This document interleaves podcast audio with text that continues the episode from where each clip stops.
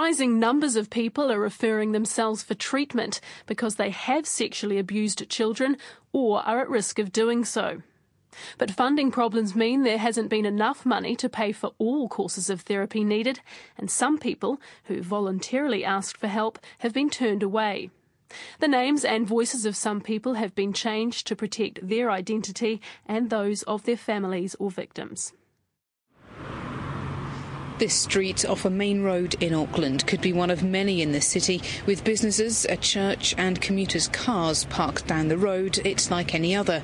But the anonymity is vital for the men, women, and children who arrive at one of the buildings here for therapy. I'm Lauren Baker, and in this insight, I speak to people about what it's like to go through a therapy programme, whether it can truly be successful, and what's being done to secure funding for such programmes.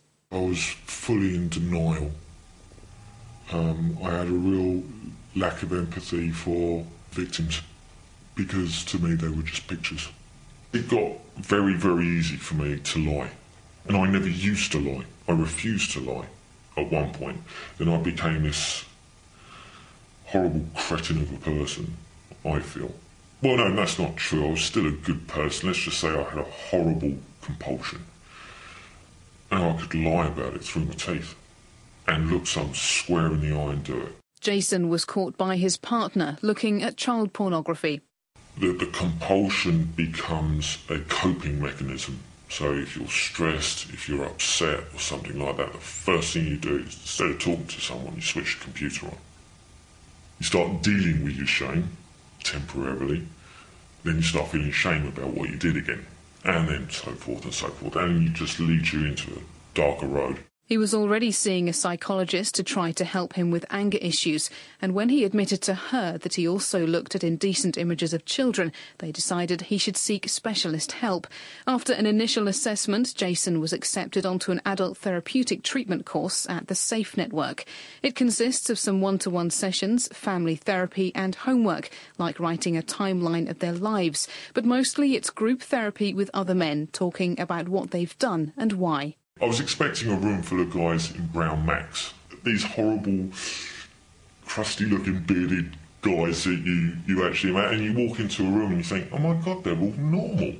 You are expected to share with the group what you're in there for. Now I'm thinking, this is something I've never told anyone. I've never been caught, apart from once by my partner.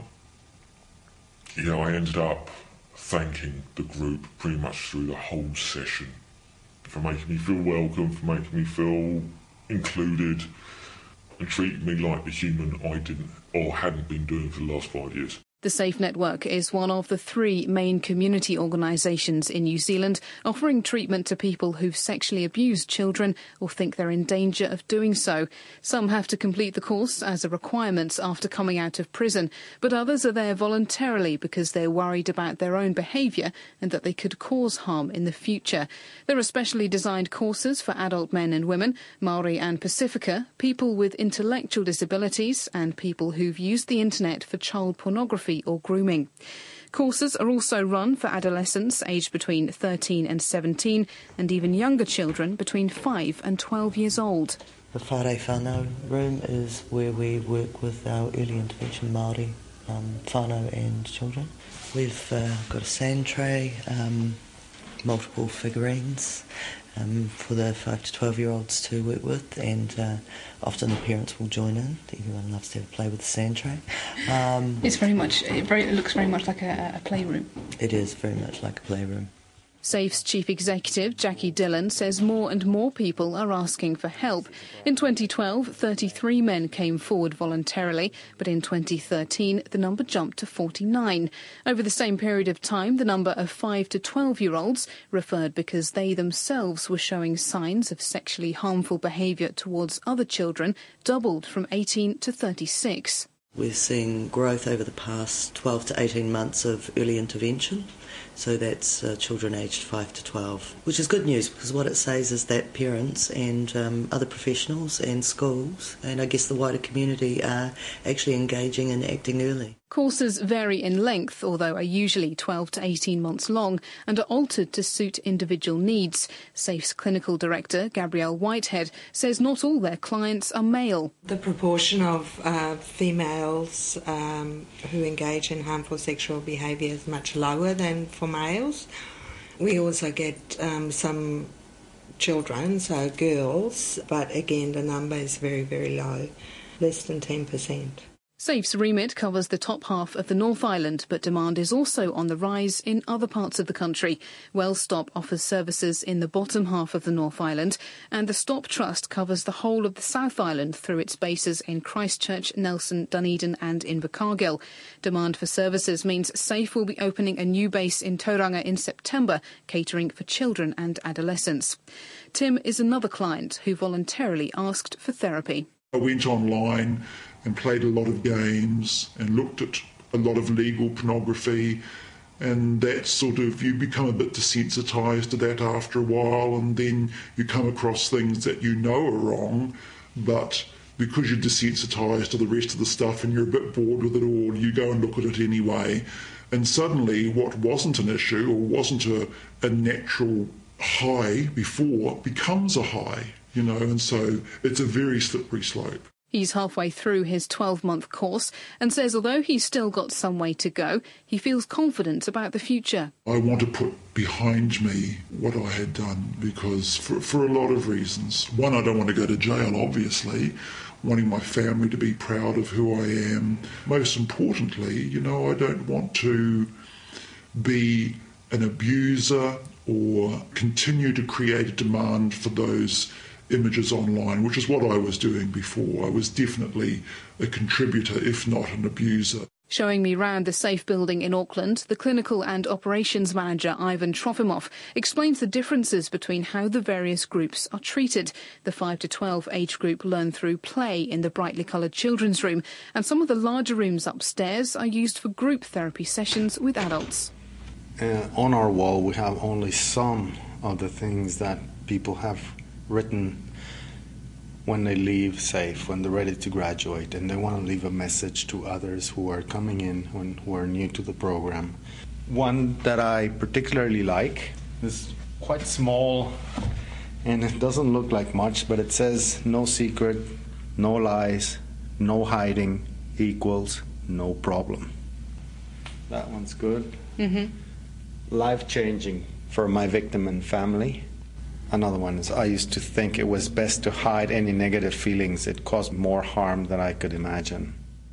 Taking responsibility is an important step and can start before a single therapy session if the person asking for help has already harmed a child.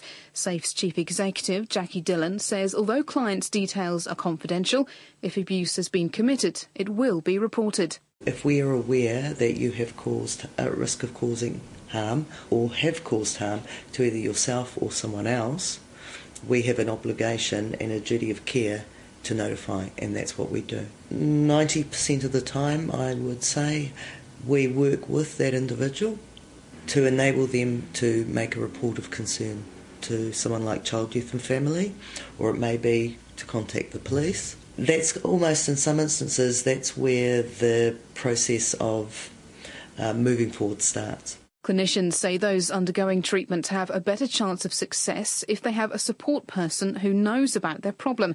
In fact, people aren't allowed on some courses unless they have one. Ivan Trofimov says the journey for that person and the surrounding family is particularly tough. It's very similar to a grieving process of not believing that it's happening in their family, um, and this is a typical process. It doesn't necessarily happen in this order, but it's also about uh, rejecting the person, perhaps initially. It's about anger, and then slowly accepting that the person that they love and the person in their family has done something that they may not agree with and they may not condone while still supporting and loving that person and helping them to change. Carol is a support person for a man she herself reported to the police after one of his victims told her she'd been abused. Carol says the family knew the man had abused a number of children and there was even a hui, but nothing changed until she took action. Didn't want to talk about it, want to keep it quiet. Don't tell anybody. Don't tell the police especially. You know, I guess a lot of people knew it was happening but turned a blind eye, which is quite sad after that we had the hui and had a little talk about it, the offending continued, so I just took it upon myself and reported it to the police, which was a good thing. He got locked up.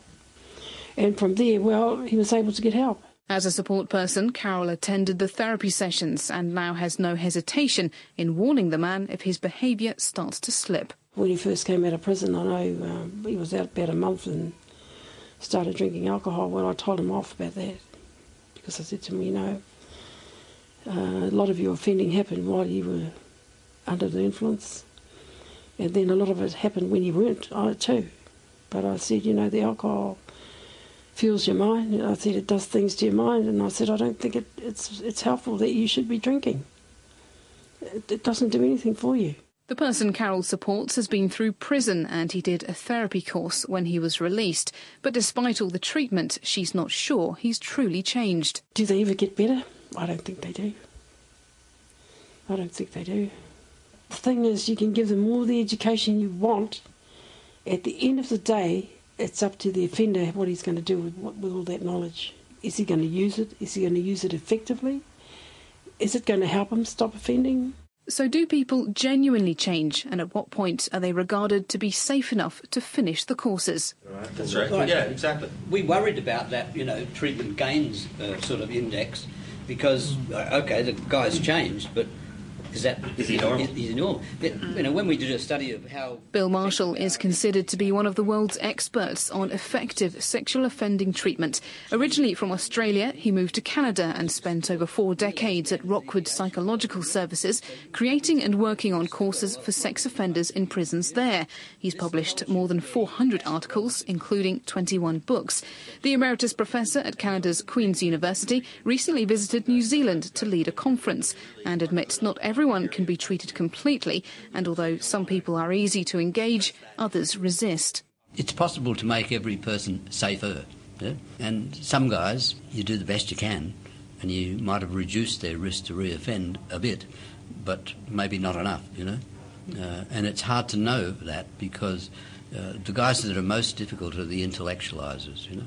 guys who want to have arguments with you all the time. But, you know, sooner or later their sentences up and they're back in the community. And we've done the best we possibly can.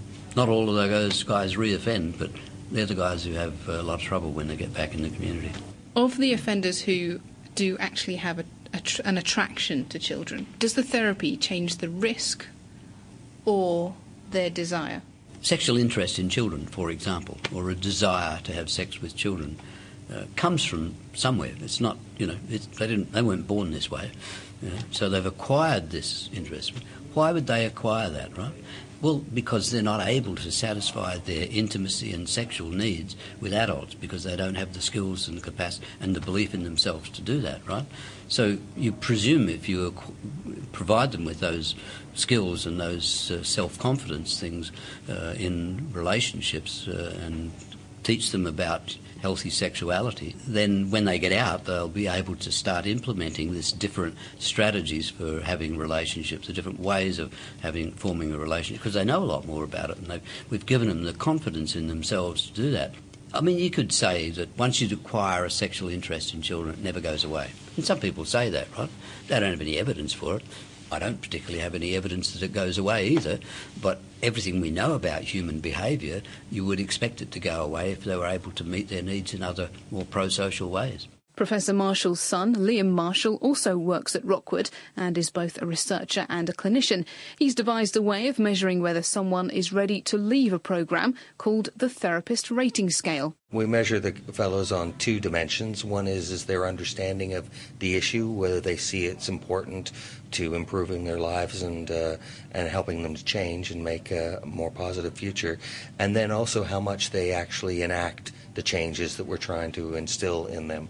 And those two dimensions help us to make a better judgment of whether the fellow's uh, successfully completed treatment or is ready to move on in his life or perhaps needs a little more attention on one or another issue. Nobody's going to be free of problems. We all have difficulties uh, managing certain issues in our lives, but is he close enough to normal functioning that he's able to self regulate and self manage himself so he doesn't need to uh, go down an incorrect path? Up to 200 convicted child sex offenders a year go through therapy courses at two prison units in New Zealand, Kia Marama at Christchurch Rolleston and Te Piriti at Auckland Prison. Research conducted by Auckland University showed prisoners who were given help to reintegrate into society were less likely to reoffend. Senior lecturer and clinical psychologist Gwenda Willis says most reoffending takes place in the first five years after a conviction, and helping offenders find somewhere to live is crucial. They looked at the release plans of a group of men who had reoffended versus a group who hadn't reoffended, and we saw that the guys that reoffended had far poorer plans for accommodation when they were released than the guys who didn't reoffend. That's interesting that, that, that it's so focused on accommodation rather than perhaps other factors? Other factors definitely played a role. The guys that um, had for example, plans for employment, um, pro-social goals to work towards on their release, as well as housing, as well as pro-social support. All of those things together were also added to the equation in terms of whether or not someone was going to reoffend or not reoffend. But she also says a person has to want to be part of the therapy for it to work the individual has to engage. They have to be like an active recipient, if you like. They can't just sit there and be, you know, be given this. They actually have to take it on board, um, engage with it. So we know that when there's a good, strong therapeutic relationship built, that that's a good predictor of whether or not someone's going to, if the treatment's going to be successful. Back at the SAFE network, Jackie Dillon says reoffending rates on community courses vary dramatically between people who only begin the treatment and those who finish it. Of those who completed treatment, there was a 5.2% recidivism rate. For those who dropped out, interestingly, there was a 10.5%. For those who had only been assessed but had not engaged in treatment, there was a 21% recidivism rate. It's an incredibly effective form of treatment for the right individual. She says about 80% of clients complete the programs. Some drop out because they move overseas or become ill. For others, treatment may have to be paused while they get help for another issue which should be dealt with first. For example, if someone reveals that they themselves were harmed as a child, they need to receive help to deal with that before therapy can continue. Jackie Dillon says treatment might also stop if someone breaches their safety plan, which is put in place to make sure they're not a threat to children while going through treatment. Any incident of abuse is not tolerated, but breaking other rules, such as not drinking or using the internet, are considered by the clinicians. If it's obvious that someone's um, attendance or um, engagement in our service is intermittent, we will pause. We will bring all the pieces of the system together and we will have a professionals meeting and we'll decide on a course of action. We may have to do that three or four times over the space of three months. You know, is it an enjoyable process? No. But that's part of our commitment to saying we all share responsibility um, for this for this family and whānau or for this individual. Carol, who's a support person for an abuser, says she's very aware of the actions of the person she's helping and won't hesitate to act if his behaviour deteriorates in future. He's learned his lesson, but I think he still needs to be reminded because I've always told him that, you know, it doesn't matter how long your journey may be on this planet, that I will always be watching him Carol accompanied him to all the therapy sessions, but now his treatment is finished, and because she lives some hours away from a city where Safe Stop or Well Stop are based, she's now in contact with another organisation called Korowai Tumanako. It's one of the smaller groups that exist, providing similar services, but with more emphasis on being out in the community. I asked one of the directors, Russell Smith, if there are enough services in more rural areas. There's a reason why I'm mobile. We can't keep sending them into main centres. You can't. Well, you, you just can't. I mean, we're working with one family way out in the middle of nowhere. Now, yeah, okay, it takes half an hour for the main route to get out to them and back again. But if we don't do that, the risk of reharm is too too high. We've got to be mobile. We've we've got to be able to get out into these far-reaching places. Is there enough centres? I think there's enough people out there doing it, but there needs to be more of a collective responsibility around that. He says the number of abusers who are actually paedophiles and have a preference for children is lower than people think. The population who are that level of risk, who only have thoughts about children, sits around 10 to 15% who are paedophilic. And you're getting into management then. And I don't like saying this, but it's true. Some men or some people are not going to change psychologically around that. However, in saying that, there are management strategies that they have in coping around that. And part of that is also includes their safety planning, but a lack of funding means there haven't been enough free therapy places available, and some agencies have had to turn self referred clients away. WellStop says it's so stretched it has three times the number of adult referrals than it can put through treatment. The Stop Trust says it has to refuse a fifth of all adults who ask, but far more don't bother asking at all when they find out there's no funding anyway. Over the past two months, victim support groups, abuse prevention organisations, and groups who treat perpetrators have told the government they're severely short of money. Jobs have been lost, and some organisations say if they don't get more funding, they could shut down. Organisations told MPs on Parliament's Social Services Select Committee the situation in the whole sector is desperate. Promise to, to the survivor that they'll go and get treatment, and then and then there's no treatment program for them. We lost six million dollars from the counselling budget, and we lost hundreds of specialist therapists. One of the MPs behind the parliamentary inquiry is Jan Logie from the Green Party. Even the conservative statistics are one in four girls and one in ten boys. So that's a lot of people who need help. And the, the bit that gets me as well is that we know that if somebody completes treatment, there's only like 5% of them who go on to reoffend. So, this is a problem we can really get on top of and actually solve if we put the resources into it. She says she's heard of people who need help urgently, fearing they might harm a child, but being turned away because there's no money to pay for their treatment. They've told me of examples of, um, say, an older man who's fantasising continually about harming children, and there is no funded service for him. I just find that absolutely heartbreaking for him as an individual and frightening for us as a community. That shortfall is acknowledged by the Ministry of Social Development. The Deputy Chief Executive of Family and Community Services, Murray Edridge, says there's a funding gap. There is clearly an insufficiency of funding to address these particular people. The irony, I guess, of the situation is that if you offend um, and you go through the criminal justice system, we're prepared to invest quite heavily in trying to address the issues that you have. For those who um, who identify themselves or, or, are encouraged and supported by their families to attend these programs before they've they've done something wrong or gone gone through the um, through the court system, then the resources aren't there. So increasingly, we're saying that that's an area of investment that makes sense. And how do we redirect some of the funding that we would otherwise spend after the fact and invest it early? But he says it might also be a case of making the sector work more effectively and bringing the smaller organisations into line.